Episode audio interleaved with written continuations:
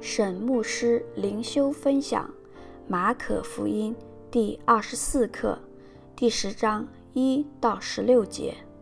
离婚为小孩按手祝福。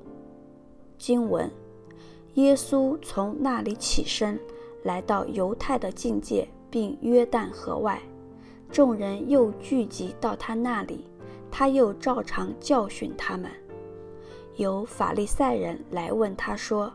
人休妻可以不可以？意思要试探他。耶稣回答说：“摩西吩咐你们的是什么？”他们说：“摩西许人写了休书，便可以休妻。”耶稣说：“摩西因为你们的心硬，所以写这条例给你们。但从起初创造的时候，神造人是造男造女。”因此，人要离开父母，与妻子联合，二人成为一体。既然如此，夫妻不再是两个人，乃是一体的了。所以，神配合的人不可分开。到了屋里，门徒就问他这事。耶稣对他们说：“凡休妻另娶的，就是犯奸淫，辜负他的妻子。”妻子若离弃丈夫另嫁，也是犯奸淫了。有人带着小孩子来见耶稣，要耶稣摸他们，门徒便责备那些人。耶稣看见就恼怒，对门徒说：“让小孩子到我这里来，不要禁止他们，因为在神国的正是这样的人。我实在告诉你们。”凡要承受神国的，若不像小孩子，断不能进去。于是抱着小孩子，给他们按手，为他们祝福。沈牧师灵修分享：马可福音九章结束和十章开始之间，发生了很多事情，记载在马太福音十八章、约翰福音七章到十一章。和路加福音第九章五十一节、十八章十四节，马可福音九章结束时，距离耶稣受难大约还有半年多一点的时间。到了马可福音第十章时，就只剩下几个星期了。二节，法利赛人如何能用休妻的议题来试探耶稣？假如耶稣赞成休妻，他就等于赞成法利赛人的规矩。他们认为耶稣大概不会这么做。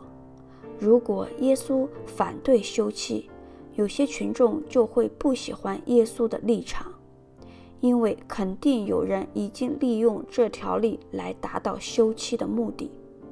假如耶稣全然反对任何情况下的休妻，那么，耶稣就等于反对摩西的律法。另外一个猜测是，法利赛人想让耶稣说出敌对西律的话。参照马可福音第六章十七到二十九节，因为施洗约翰指责西律的婚姻问题，导致杀身之祸。当时对于休妻有两派看法：一、西列派。在任何情况下皆可休妻，甚至包括了用妻子烧焦了饭或碗碟洗不干净这种微不足道的理由来休妻都可以。二，沙买派比较保守，只有淫乱可以成为休妻的理由。第四到第五节，摩西许人写了休书，便可以休妻。摩西怎么会定下对女子如此不公平的律法呢？其实这是摩西保护女子的条例。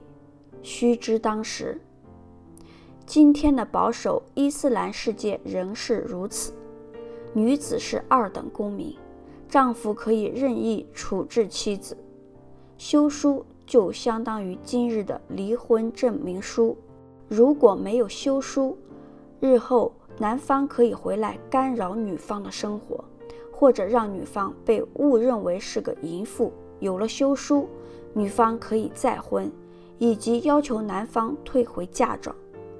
因此，休书就反而成了对被休的女方给予某种程度的保护。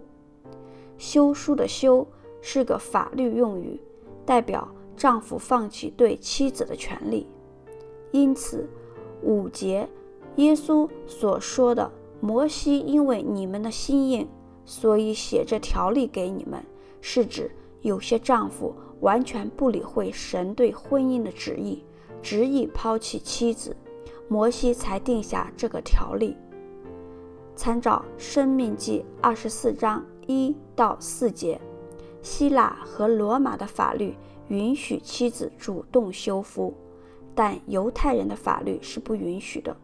不过，实际的情况是，犹太人中也有妻子休夫的。六到第九节，耶稣说的。也是应用摩西所写的《创世记》第一章二十七节、第二章二十四节。